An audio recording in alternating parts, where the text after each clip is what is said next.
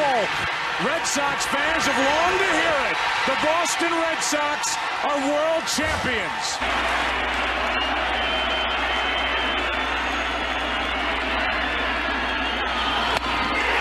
Game over, series over, and the Red Sox are world champs again. And so are these fans.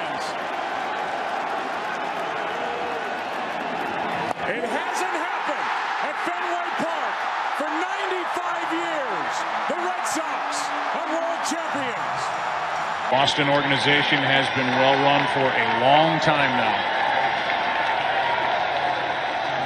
From the top on down, here comes a one-two pitch.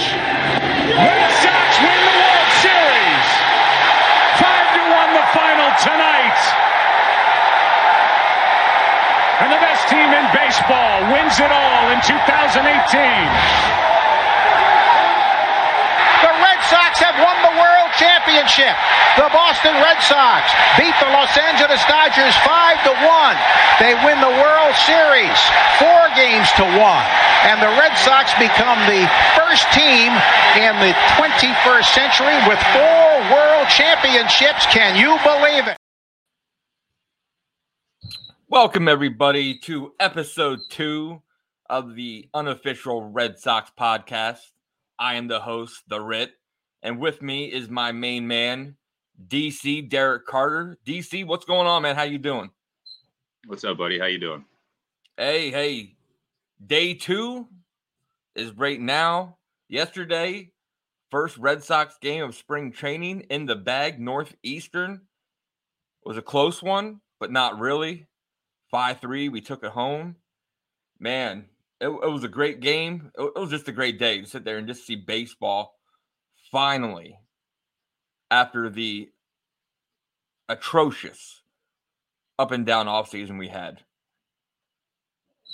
Yeah, it's good to see him back out there. I unfortunately didn't get to to watch any of the game. I was on daddy duty doing the uh, nursery that I should have done about eight months ago. But uh, yeah, excited to see the team back out there. Don't mean to call Oh, myself man. out like that, but you know, Hey, hey, it, it's good. Uh, I watched the game. A lot of patience. You know, uh, we had six walks. You know, a- they're they're not you know anxious to to sit there and, and try to try to get strikes. So, uh, a couple couple small highlights. Jarren Duran went one for two. You know, he looked he looked okay. You know, it's it's first spring training game. Can't sit there and really call it out. Uh, man, Rafaela, he took a walk, you know, in his only appearance. So he, he looked a little patient. That was really good. Uh Kiki, man, he looked great at shortstop. That defense was looking pretty nice. Flip, flipped a little double play. He also took a walk. But uh man, Yoshida, RBI double. He drilled the ball. Looked good. Man, other way too, right? the other way. Yeah. You know, it, it, it looked good. The game looked good. The feeling of baseball being back. Man, I don't care how cold it is. Spring is now in the air. I'm excited, man. I can't wait for March 30th, buddy. Oh man, I can't wait either. And uh man, March 30th, March 29th, you and I, you know, Grandstand Productions sent out a little invite for us. They uh they're doing a live uh night before opening day YouTube podcast. So they invited us on to do, you know, come on, promote us and just talk a little baseball. How how exciting is that? I'm excited about that. I'm very appreciative. Uh, it's cool that they're doing something like that. Um, something I've never been able to do. So I'm very excited about that. So just adds to the excitement that I already have, you know, for that time period. Man, open. I know opening day is going to be huge for us. We're going to do a live show the day after. We're, we got another podcast going to be dropping. We we got one of your good friends that covers the Baltimore Orioles. We're going to be talking talking the Orioles series. Man, uh, d- tell us a little bit about your friend. Yeah, my buddy Josh, he's a he's been a good friend of mine since I was a kid, probably like five years old. Um, he's a huge Orioles fan, very knowledgeable. Um, I don't know if you ever saw the show back in the day on ESPN, Stump the Schwab, but I wholeheartedly believe that if he was a little further in his life, they would be uh they would have a show, a show called Stump the Josh because uh, that dude's unreal. His sports Man. knowledge, not even just with baseball and across the board, is is uh, impressive, and I'm excited to have him on. He'll uh, add a lot of good insight, and it should be cool to you know chop it up with an old friend of mine that I've grown up with throughout the years. Yeah, and and it's gonna be a little different. You know, we can sit there. We know the Red Sox in and out, uh, inside and out.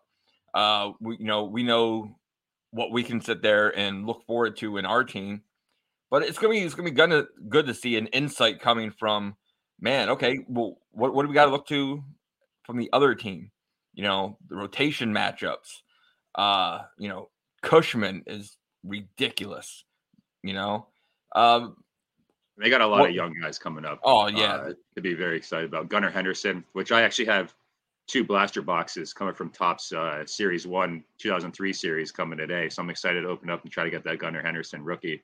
But uh, Gray Rod, Grayson Rodriguez, um, he's going to be a he's going to be a force in that uh, that rotation, and it'll be cool to hear how um, my buddy Josh feels about him and you know his insight as well. Yeah, so the that's a little bit's coming uh next month. You know, the the whole opening opening week we shall call it a baseball season. But man, let's just let, let's let's hop into this right now. Red Sox spring training. Uh I guess Monday is our first look we get to see at a actual Red Sox pitcher. And it's uh they said Corey Kluber is going to go first. First up on deck. What are your thoughts on that? I'm excited. I'm excited to see where he's at. Um, we have a lot of question marks, man. We have a lot of people that haven't pitched in a while. Uh, and honestly, there could be a time in this series season where we look at him as our number one guy. God forbid if uh, Chris Sale goes down or something else works out weirdly. Um, I'm excited to see how he responds. I know he's wanted to be in Boston the last few years. I know it kind of didn't work out the way he wanted to when he went to different teams for one year deals, but glad that he's on our squad. It'd be a nice little veteran presence. So I'm excited to see how he comes out and uh, shows off in his uh, first appearance of the spring. Man, that's one thing I, I love hearing uh, in spring training.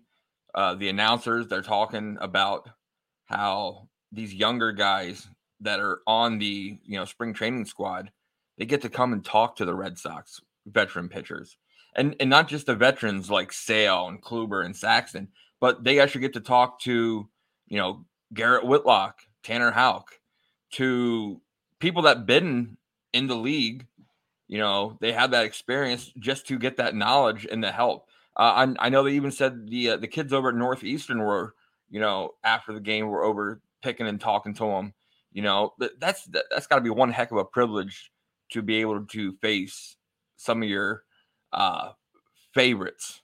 And man that starting pitcher that northeastern had i wonder what he was thinking when jarren duran was up and you know he looks over and sees Devers on deck. Like, man, that's gotta have nerves right there. It's got to have nerves, but it's got to be real exciting. Uh, you can just imagine just pitching it because I mean, you never know if these guys are are fans of the Red Sox or just fans of the game. Obviously, if they're playing baseball, they most likely are fans of the game. But going against a guy like Devers, because these guys, they might never make it to the MLB, so they never had this opportunity. So this is probably very special for them. Yeah, very nerve wracking, but uh, I'm assuming they're probably taking in every moment of that and uh, just enjoying. Yeah, so uh, we're talking pitching. So let's just go to our first topic. Red Sox starting rotation. You know, there's seven people battling for five spots, but there, but you know, injuries happen, people go down. Next thing you know, it's next man up. So we have we have some we have a little bit of depth.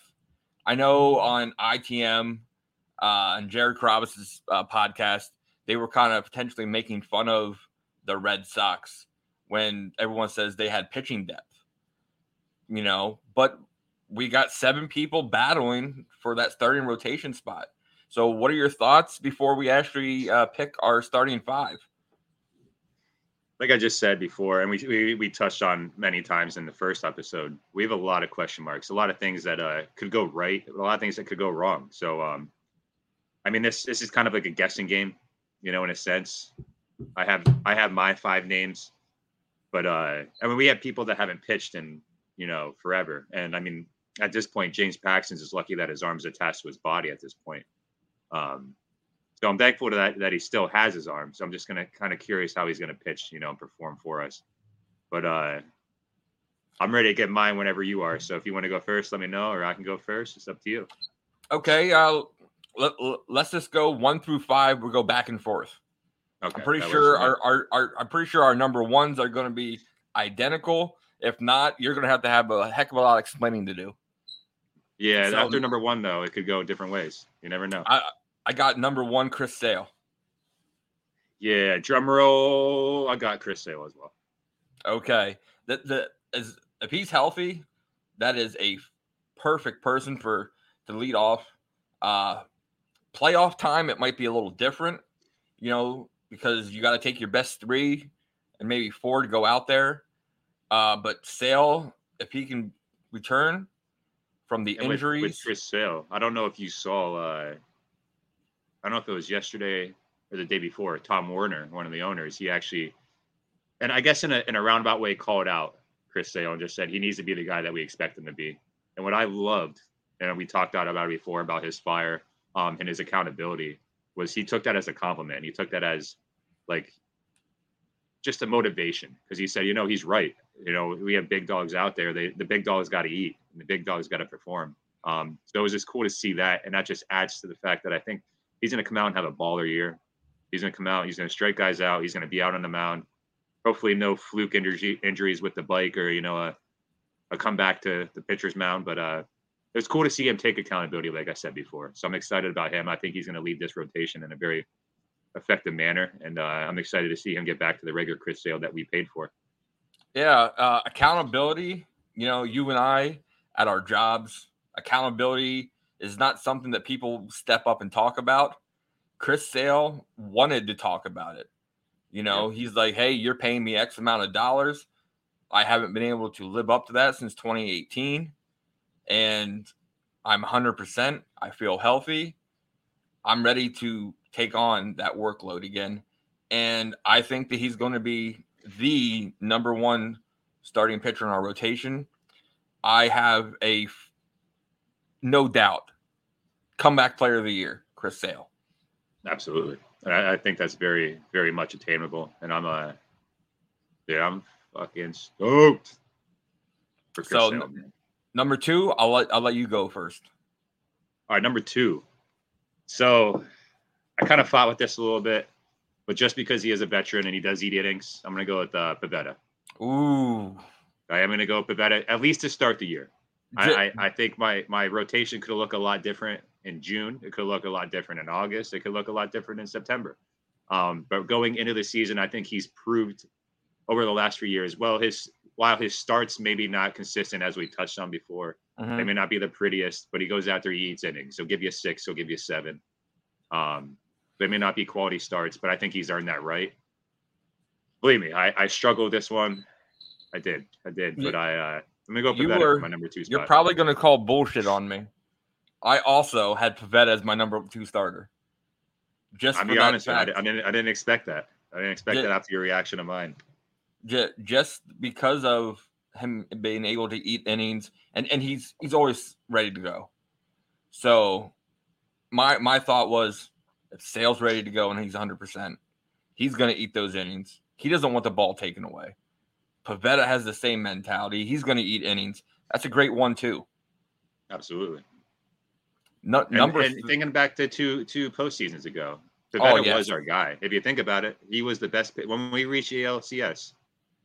He was one of our best pitchers, if not the best. And uh, as I touched on before, he's just he's got a fiery approach to him, which I love. I love guys like that. You know, just like I said with Chris Sale. Um, so I think he's earned it. Exactly. No, number three, I sit there and was thinking, I'm like, man, who do I go for number three?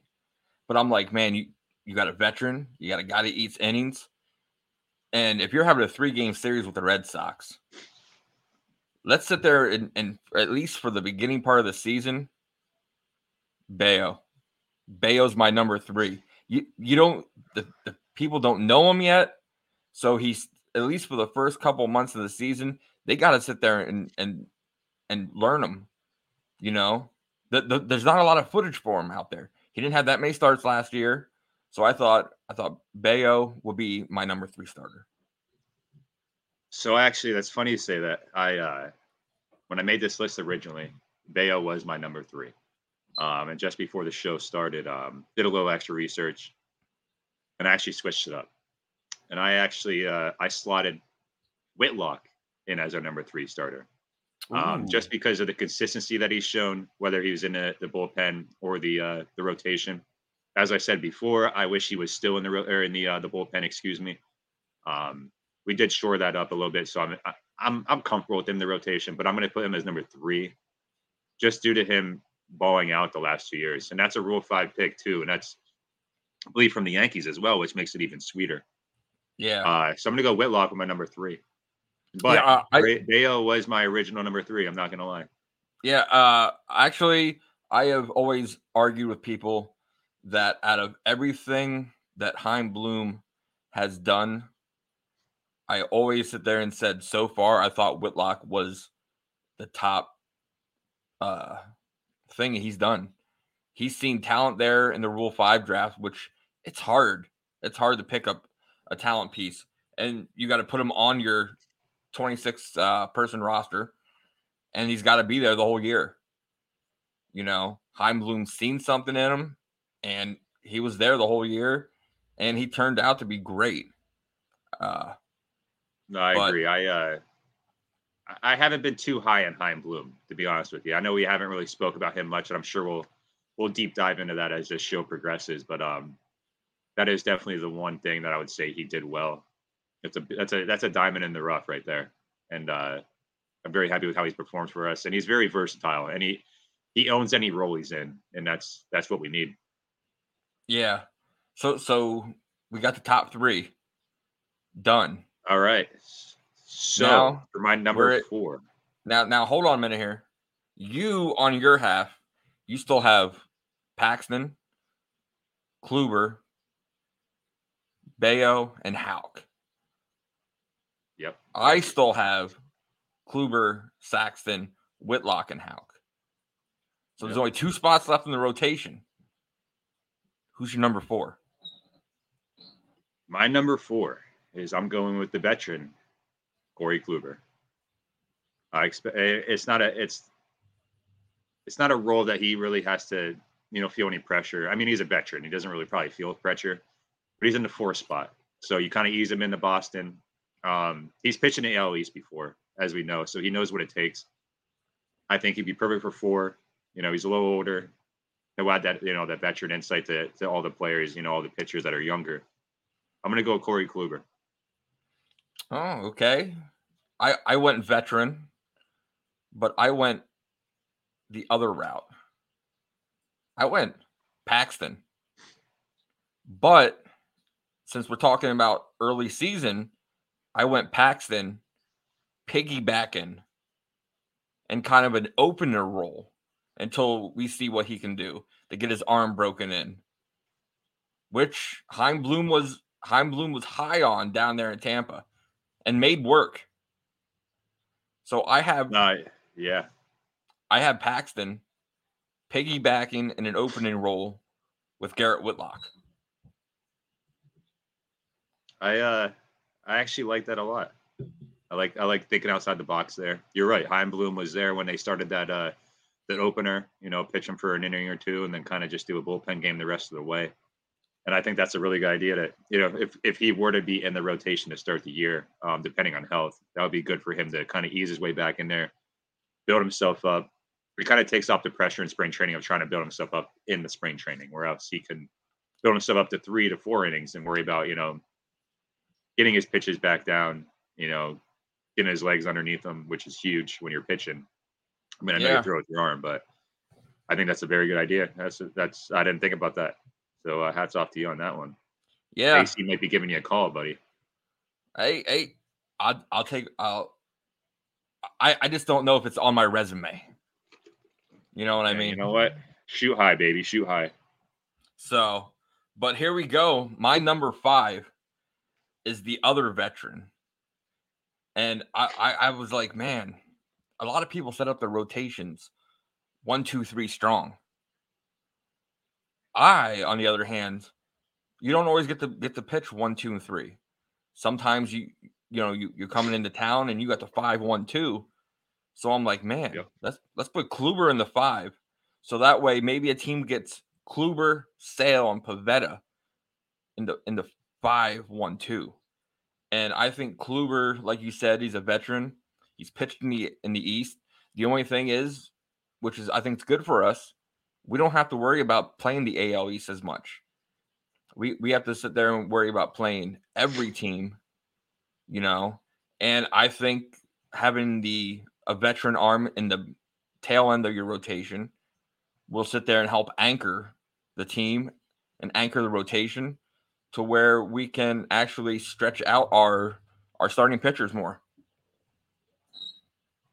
I agree with that. Um, and I, and I want to, I did want to mention this. I meant to say this when I brought up Kluber. Um, but the reason why I put him down as far as I did in the rotation as well is he hasn't pitched a full season since 2018. So, like I said, you know, you, you give him, you kind of put him in a low or like a low pressure role. You mm-hmm. know, let him come back, ease himself back in. Because, like I said, he hasn't pitched a full season since 2018. There are injuries there. He is a veteran. He's getting a little older, but um, I like him either at four or five, like you just said. Which leads me to my number five, and my number five is Brayan Bello. So the reason I'm going with Brayan Bello and I left Paxton out and I left Houck out. The reason I left Houck out is I think he's going to be he's going to be in the uh, the bullpen. That's where I think he's going to end up. Um, I need to see more out of Paxton. I you know I haven't thought about the way you did. I do like the the opening the opening starter. You know, play him for a few innings and have Whitlock come in. I think that'd be a very good idea to you know ease him into this the thing. I wouldn't mind seeing him come out in a, a long long relief role in the beginning of the season to kind of see how he does. You know, put him in some uh, low pressure situations. You know, and then you know as we regress, if you get to you know May or June, and you know with our guys, there's a lot of question marks as far as injuries. So we have the versatility to put him back into a starting role. You know, if you keep him in a long long relief, you know he'll still be built up, um, and then kind of transition to that starting role if we ever need him. Yeah, because like I uh, said, the dude's lucky his arms attached to his body, man. At this point, but I am rooting for him. Yeah, uh, I sit there and left kind of Houck in the bullpen. I kind of like him there, uh, but man, the, the I think I think the longer the season goes, we have we have with seven you know starters, we could easily slot anybody in. We, we could go for a two week stretch of okay, we got to get give some people some rest. Let's let's go to a six man rotation. Do we need to? You know, we don't know. Health that's our that's our big thing. But man, just to just to recap a little bit, my starting five is Sale, Pivetta, Bello, Paxton, Kluber. And DC, yours is my starting five would be in a perfect world: Sale, Pivetta, Whitlock, Kluber, Bello, and then throw Paxton a long relief until he can prove that he has the uh, the health to uh, compete as a starter. Yeah. So, man, similar but slightly different. I do I, I do like your rotation. You know, Whitlock can easily go in there and be a volatile starter and a very important piece to the starting rotation. I just wanted to work Paxton in there slowly. That's why I did the opener to let Whitlock, you know, get the longer uh Paxton can go two innings Whitlock can sit there and lock up the next four or five. Then you bring him, bring in Martin in the eighth, Jansen in the ninth. Nice little, nice little game piece. Yeah. So, no, I, I think either one would work, man. I, I do. I think uh, on paper, I think we're we're we're a lot better than people think we are. Yes, especially in the rotation. Like, yeah, but, but I, I understand the uh, the hesitancy and and thinking that they're going to do anything this year. I know the Red Sox.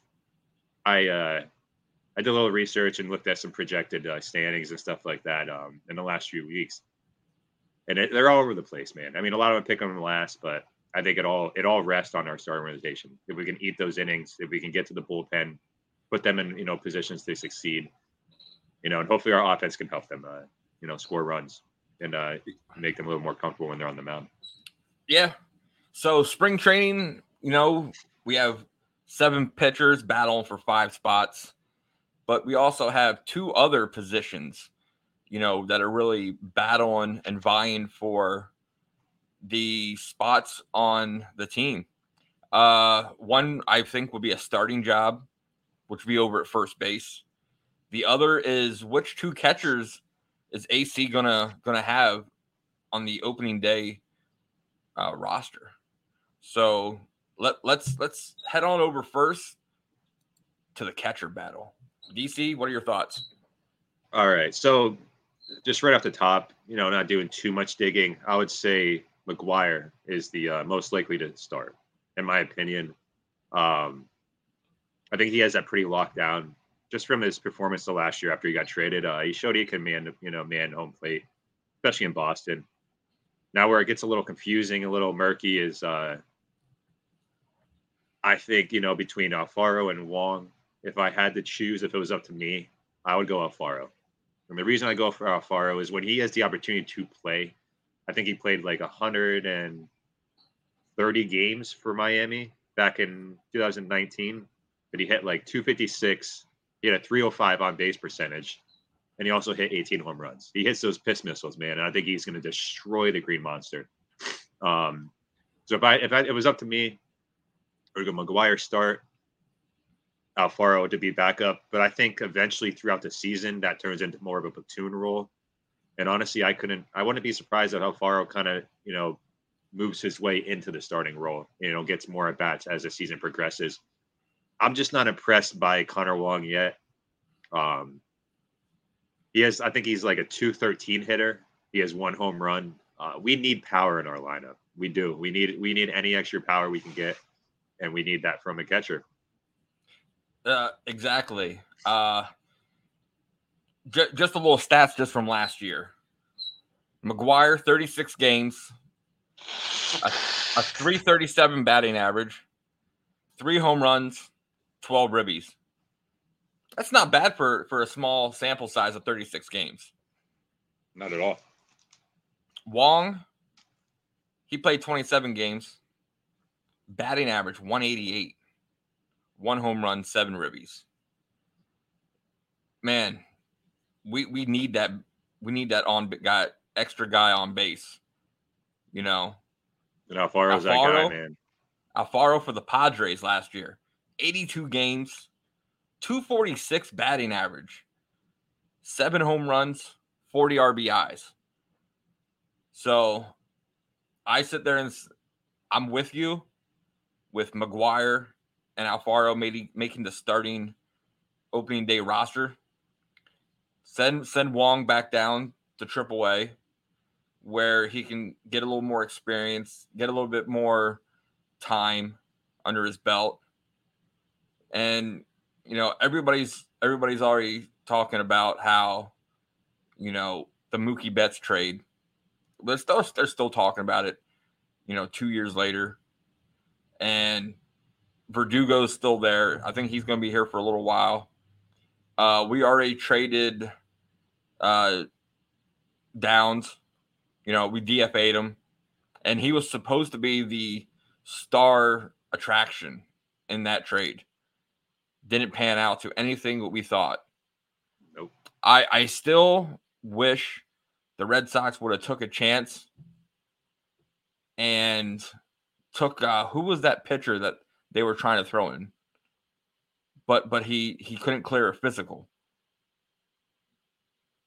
Oh, uh, oh man, uh, ooh, uh, I I know what it is. I just don't want to butcher it. Yeah, Hold on, give me a second.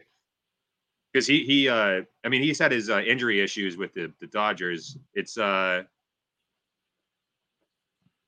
Grudal. Not yeah. Grudal. Yeah. Um. Well, I, at first it was supposed to be a three-way trade with Minnesota. Remember? Yeah. And I, am actually kind of embarrassed that I don't know this because. uh But man, Bruce I, I there, Graterol. That's what it Graterol, was. yeah. Graterol. Yeah, dude. His he's unreal when he's because he actually was about to take over for uh Kimbrel last year at the end of the season, um, but then he got hurt. But his movement on his his cut fastball, his fastball is disgusting. Um, Yeah, they, it got it got uh, nixed because they they saw him as a starter, and then when they saw the medical, it was projecting him as more of a reliever, and that's where they got hung up. But Yeah. uh, looking at, at the past year's uh, bullpen issues, I kind of wish we would have just went through with the deal. We would have taken it. Um, Uh, I think yeah, he would have I- been a huge piece. And honestly, if, if we would have got him, he would be our closer right now. If he would have stayed Yeah, healthy, uh, we would we would. Yep. Yeah, I mean, not to cut you off, buddy. I apologize about that, but yeah, he gets Oh, me no, excited, no. man.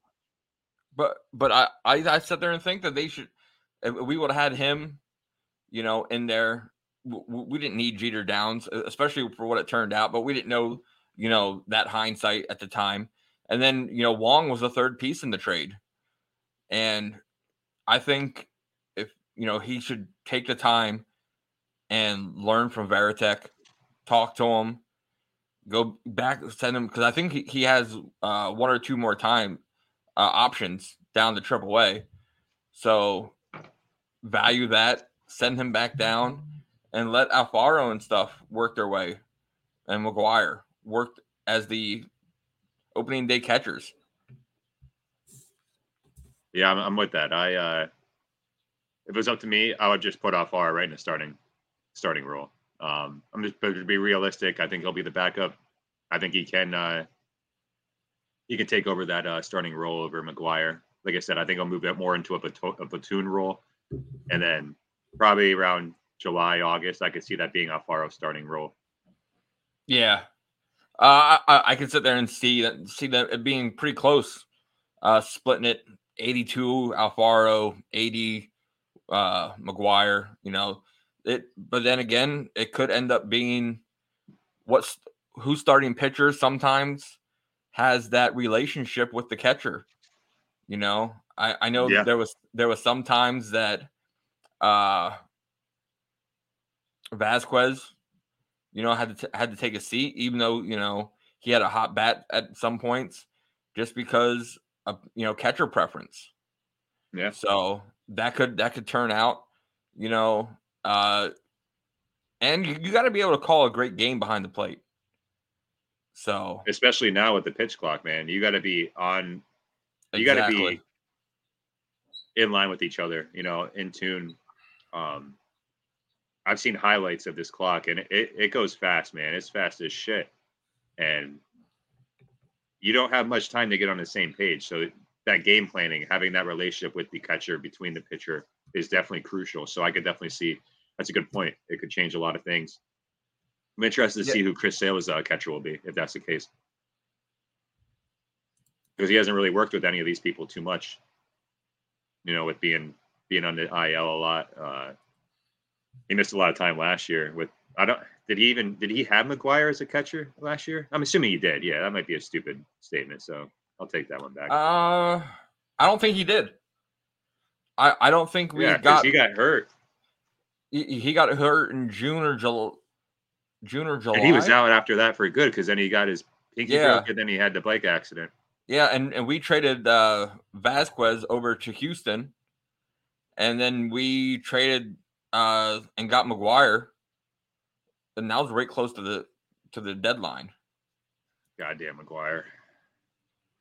So Thank God uh, online shopping's taken over. Oh. exactly, man.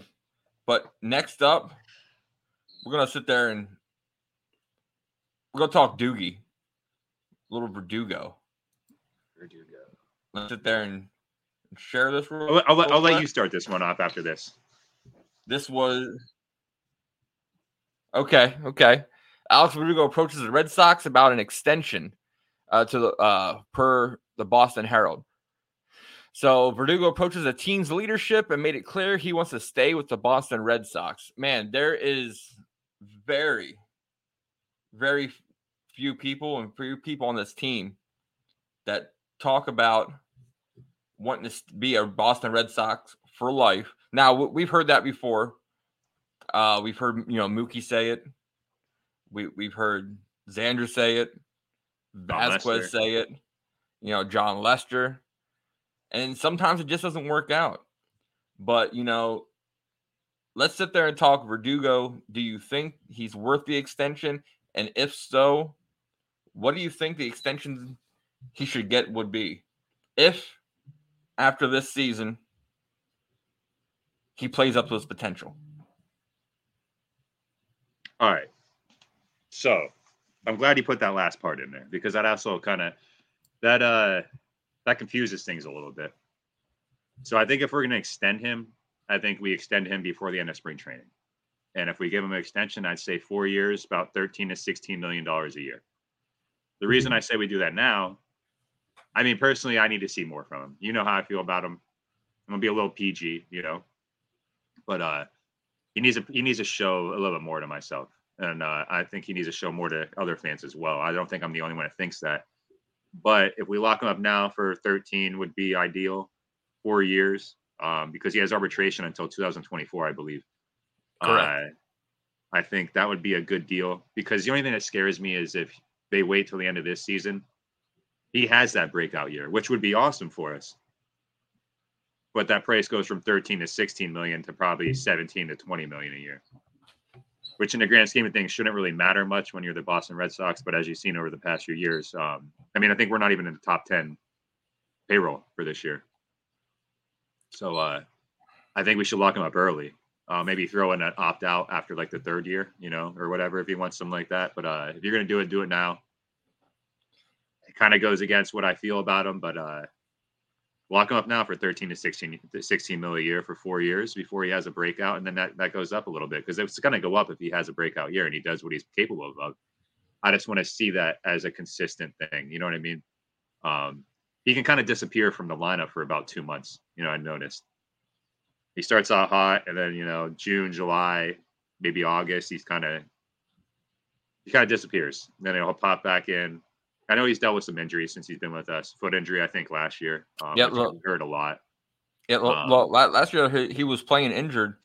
Uh, first two years, I mean, yeah, first two years, first two months of the season, and then once that kind of got you know worked out, he was hot the rest of the season.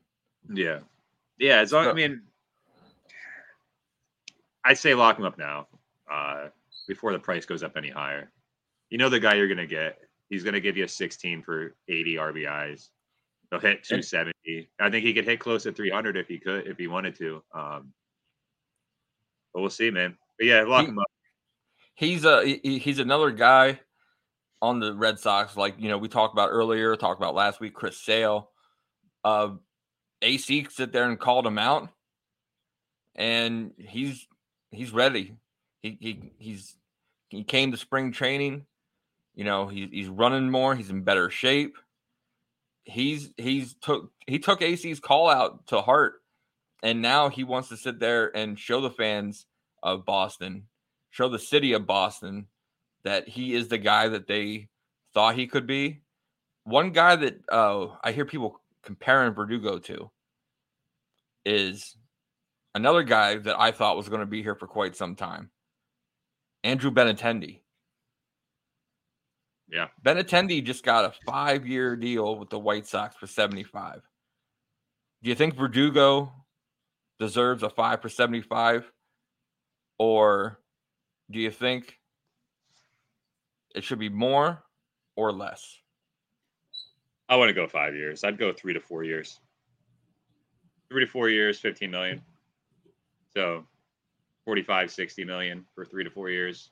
I'd be fine with that. Um, he's young. He wants to be here, which is huge, uh, especially with the way that the state of the Red Sox has been. Whether we've read it in the reports or not, I think that clubhouse has been in uh, turmoil the last year. Um, you know, dealing with Bogaerts, dealing with you know the uncertainties and all that. I think locking up Devers, uh, I think Chris Sale coming back, being that leader that I think he can be. Um, and if Verdugo can come in and perform, because he is a fan favorite, whether I agree or not, he is a fan favorite. And uh, the fact that he wants to be here does say something, and it, The- and it the- means a lot to the fans. the fans are always over there talk he's talking back to the fans you know he, he's he's having a good time out there he's having a good he's always smiling like man he's he's kind of what what we need we we need somebody out there that you know can represent Keek he's another one that has kind of become the face of the Red Sox you know behind Devers behind Chris Sale. So, my opinion, I say lock him up five for 75. You know, if he plays like he should this season. Yeah. So, another, I mean, I agree. I'm just I'm just a year less. yeah. Hey, and we're talking about the city of Boston, talking about Fenway Park. Man, there is no place people would rather sit there and play. It's an amazing place. It could be man. hard. It could be hard. It could be great. You never really know until you're there. But man, let's let's take a little clip. Let's let, let's listen to a, to a little Fenway Park, and then let, let's talk some memories we have from going to the games.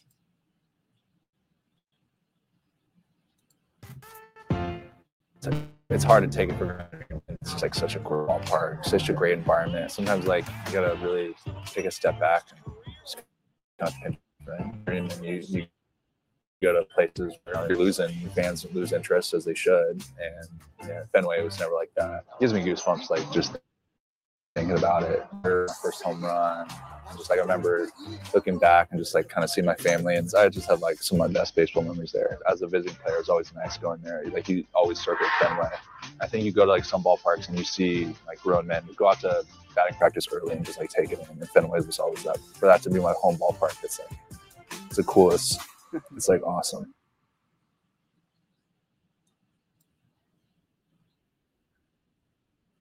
Man, it's great to sit there and and hear the players talk about it.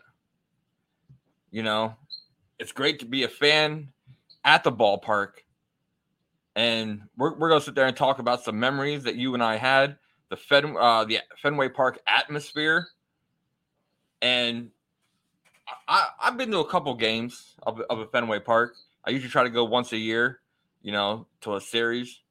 Uh, I, I remember my first experience going to Fenway Park. It was a night game. It was a Friday night, uh, and it, it was kind of it was raining. Steven Wright was on the mound, and uh, and I'll sit behind the bullpen, first row. I love sitting behind there, and I was like, man, why are they got a knuckleball pitcher when it's raining out there? Like it's got to be hard on, for the grip. And of course, first game I, I go to, we lose against the Houston Astros. Fuck the Astros. So, but I gotta say about that. hey, it, it, it was great because uh, birthday weekend, my birthday, we're sitting there, bottom of the ninth, uh, still a tie game. So we're going to extra innings. So I'm like, man, let's go. And there's a guy on second. David Ortiz is up. You know where I'm going with this. Big Papi's up. He sits there and cracks the ball. You you can find the video on our YouTube channel. Just search the Pesky Podcast. Check out the video.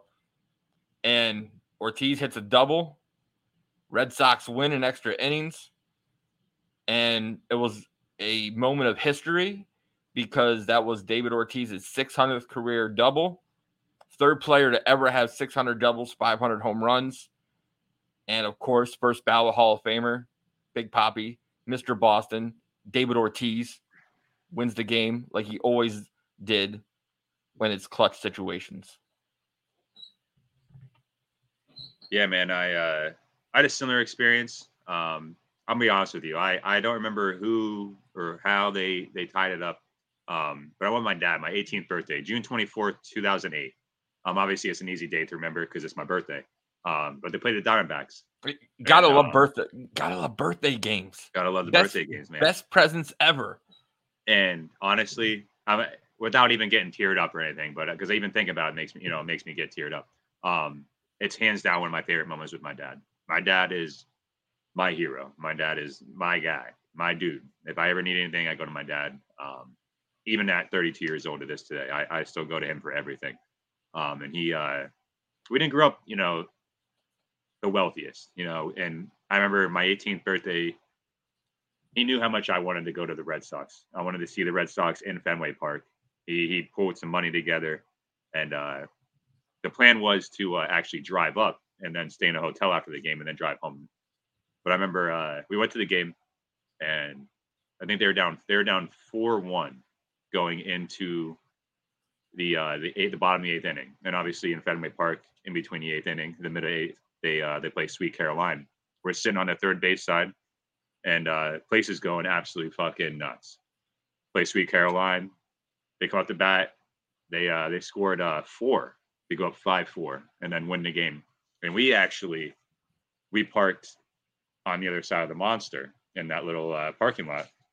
I remember we had a we actually kind of got in a little argument with the guy because my dad was like, "We're not parking in the open. We need to go underneath where there's like the the inside."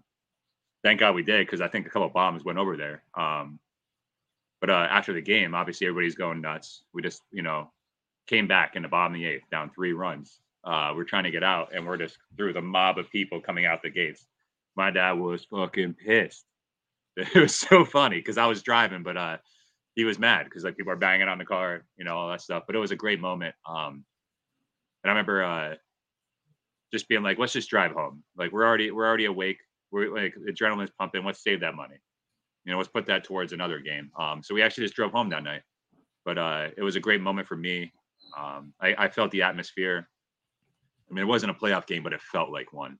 And just to experience it with my dad, he's not the biggest sports fan, but he's a fan of anything I'm a fan of. So uh, I've always been appreciative of that moment, and that would uh, that will always sit with me probably for the rest of my life. And I'm actually excited. My wife is actually buying us tickets in a hotel. They go up to Boston here this summer. Um, you know, because you never know how much time you have left with your loved ones. So I'm very excited about that, buddy, man. Thanks for uh, making me think of uh, think of that. Man, uh, uh, bir- birthdays is where the magic happens, and that was a great story. Like I- I've only ever been to one game where they actually came back to win. Uh, it was the first game I ever took my kids to. Sunday night baseball, ESPN, Red Sox, Yankees. Oh, we were behind, we were down. Bottom of the, I think it was the bottom of the seventh. Hanley over the green monster, put us up. We win the game. Shut those Yankee fans up. That was great. But my uh one of my bigger memories, and to this day it baffles me, and I, I talk to you about it a lot. I talked to our boy John, Jonathan a lot about it. Man, because it's because it's his team. It was the Rockies. You sit there and think I, I'm I'm first row, right behind uh, the bullpen. I'm watching Chris Sale warm up, and I'm like, man, he's got a little extra zip behind there tonight. 17 strikeouts. Hell yeah, man. 17 strikeouts. How do you have a starting pitcher 17 strikeouts and you lose? The answer to that question?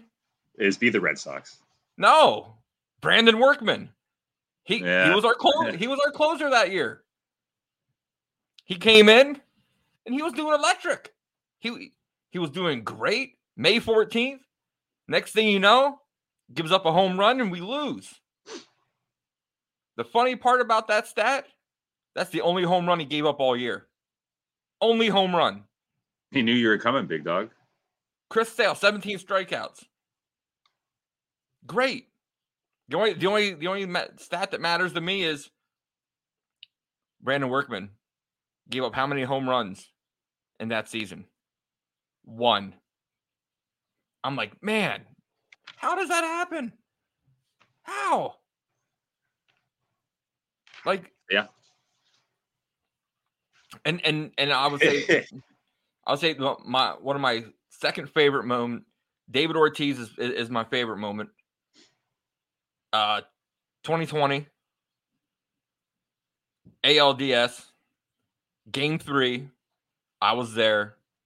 Eduardo Rodriguez was pitching, and I've been to Red Sox games during the 21, right? Oh, 21, 21. Yes, 21. And I'll tell you, 2020, we, we got to forget about that season. That season didn't even happen. Yeah, I was gonna say, bro. the, the, the Dodgers don't even have a real World Series championship win. But uh, man, we I- sit there, we we sit there and think. I'm like, I've been to games before. It gets loud in Fenway. We all know that. You you take the loudness in Fenway in the playoffs and crank it up by a hundred. It was loud. We win. The whole the, the whole park's vibrating, shaking. The crowd's just just it's it, it's epic. And like you, I I wanted to skimp on the hotel room. So I'm like, we're pumped. Let's go home. Drove home. Eh, now, now for you listeners out there, we drove. When we say we drove home, we live in PA, so it's a good six hour good- drive. hours at least. Good, good six hours. So I, I had PTO and work that for the next day, but I was like, no, I'm still on this high. So I, I, got home. this, dude. I I got this. home. I went and and went to work. Told them to pull my PTO. I'm here to work, and I I I was up all day. Red Sox game that night. Drove the rest of the night home. Went to work ten hours the next day on six pack of Red Bull, and I was shaking. But I remember you texting me about that, and I remember being like, "Boy, you crazy." But man, who cares? The Red Sox just won the playoffs. We were we, we we were two games, two wins away from the World Series. I'm not gonna lie. After that, we took Game One in Houston. I thought we were going. I, I and then we fell apart, man. Our offense just fell Exactly, flat on its face. man. Fenway Park. If, if you guys have never been to Fenway Park, you've got to go at least once. The experience, It's amazing experience, man. Ta- It's just take the tour beforehand. You know, they they they show you show you the red seat. They let you get on top of the green monster. Uh, you get to watch some batting practice. You know, depending if there if there's an actual game that day. It, it it's an amazing park. Uh, I'm kind of excited to sit there and go back because they went and did a little modernization, a little bit. The seats are still are still tight as hell, but I think that's why I, I always enjoyed sitting behind the first row behind the bullpen because you're not in the seats actually. You're you're on metal chairs. yeah. So you got that elbow room. You know what I mean sometimes. So Actually, uh, real quick, uh, quick sidebar. When I the story I just told when I went with my dad and we sat on the uh, third base side. So we were we were the three and four seats in from the the aisle. Mhm. Um, well, the people that were in seat one and two, they had a big old pillar that literally covered a home plate. wow. And I remember like there was nobody beside us, but Mhm. like it's Fenway Park. That was back then when uh, they were selling out every game. So like I'm looking at my dad. I'm 18 years old. I'm at Fenway for the first time. I'm not trying to have any controversy. They're like, "Can you guys move down?" And I looked at them and I looked at my dad and I was like, "We ain't fucking moving down, man. Like if y'all want to move down, you guys can get your asses up and come over on this side." Exactly. I remember I felt so bad for them, man. They they were so mad, and they I remember they bought it from the same dude that we bought it from. We bought the tickets off eBay, Mhm. and uh, yeah, I. So anybody that's listening out there, just make sure you do your research on the uh, on the on the seats. Go to viewfrommyseat.com or whatever it is. Hey, we can get a little sponsor. That'd be sweet. But uh, check them out because uh, I don't want anybody going there and almost missing out on the fun like I almost did because we were two seats away from you know not having any visibility. And with Yeah. that said, too, I did see uh, John Henry. There's a couple. I think it was like ten or so years ago. They said Fenway Park basically had like an expiration date of like around 2025 ish, Mhm. around there, 2035. I think it might have been. Well, I think there was there was a report, if I'm not wrong, like last year that said, or within the last year that said that expiration date is no longer. With all the the improvements they made, um, that park could be around for the foreseeable future, which makes me excited. I know a lot of people like a lot of like the the opposing players, especially mostly like Yankees, they kind of like shit on Fenway, you know, small small clubhouse stuff like that. But you're playing in Fenway Park. That's that's a piece of history. I, I view Fenway Park just like I do Wrigley. Um, Wrigley's on my bucket list. I've never made it out there yet, but I plan on making it. But uh, Fenway's amazing, man. I'm glad to hear that report that there's no expiration date as long, you know, any longer. I want to keep that that park as long as we can. There's just so much magic and history that's happened in that park, and the players that have come through there. I just don't want to let go of that yet. Yeah, uh, and, and I know you and I we, we always talk off the air, you know, talk personal and stuff. Man, you did something that I haven't been able to do yet. You you've been uh, at a at the championship parade. Yeah, Um, 2013. So That was th- uh, what was that like? I know where you're leading me. I know where you're leading me about Mike Napoli, but hey, we'll go into it. That was awesome. Uh, I went up with my buddy. We drove from PA. I think we left at like 6 p.m. and we were staying in a hotel in Wakefield and then getting on the Orange Line, I think it was. Uh, we got to our hotel about 2 a.m. We we had our alarm set for 5 a.m. to get on the, the, the train and then head over. Um, we go over, we see the parade. Parade was amazing. Caught a caught a little Red Sox uh, wrist wristband from Ben Cherington. Shout out Ben Cherington. Um, and then after the game, it, we we went to a bar and we were just getting some food. Our plan was we actually had another night at the hotel, uh, but my buddy had to leave. I won't say what he had to leave for because, uh, but anyway, where we were sitting at the bar, the same exact seats. A mere four hours later, there was a shirtless Mike Napoli smoking cigs, guest bartending that I could have met right in front of me. I, I, I shit you not. I know people are like, oh, it's fucking bullshit. No, could have met him. He was right there, and I didn't get to, and I'm still salty. Ten years later, well, nine and a half years later, um, I'm salty. I'm salty, man. man the, the, sit there the, the experience like yeah it, it's always great to sit there and see you know the people you you look up to you you watch you know you love because they're on your team. Uh, I, I never forget the day the first person that I've got to meet in person you know where i'm going with this.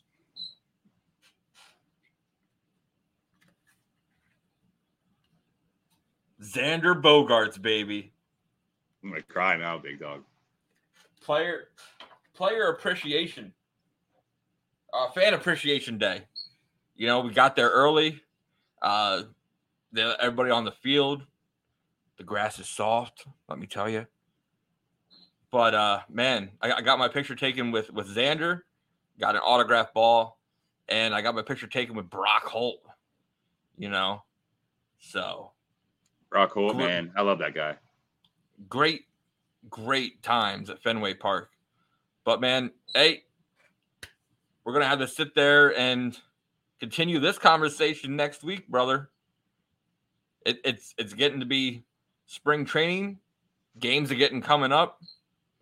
So, guys, head on over to our YouTube channel. Just hit search on the Pesky Podcast. Give us a follow. Uh, head on over to our Twitter. We are. The heck is our our Twitter handle? Man, At the Pesky Podcast. at pesky underscore podcast. Give us a follow. bad. Make sure you sit there and tell everybody you know about us being on iTunes, Spotify. Uh, leave comments. We'll sit there and read them live on the air uh, of what you think about the episode. Give us your own thoughts. Give us your own opinions. Hit us up in the DMs. So, for my man DC, Derek Carter, right? I am the Ritt. Let's sit there and go Sox. See you guys Sox. next week. Yeah, and it- yeah, and if you guys have any uh, special memories you guys have with Fenway, please send them in, share them with us. We can even have a little segment where we kind of go over fans' uh, best moments, stuff like that. If you want to interact, send those questions in. Looking forward to them. But yeah, great show, Josh. Appreciate it. So, talk to you next week here on the. Pesky Podcast.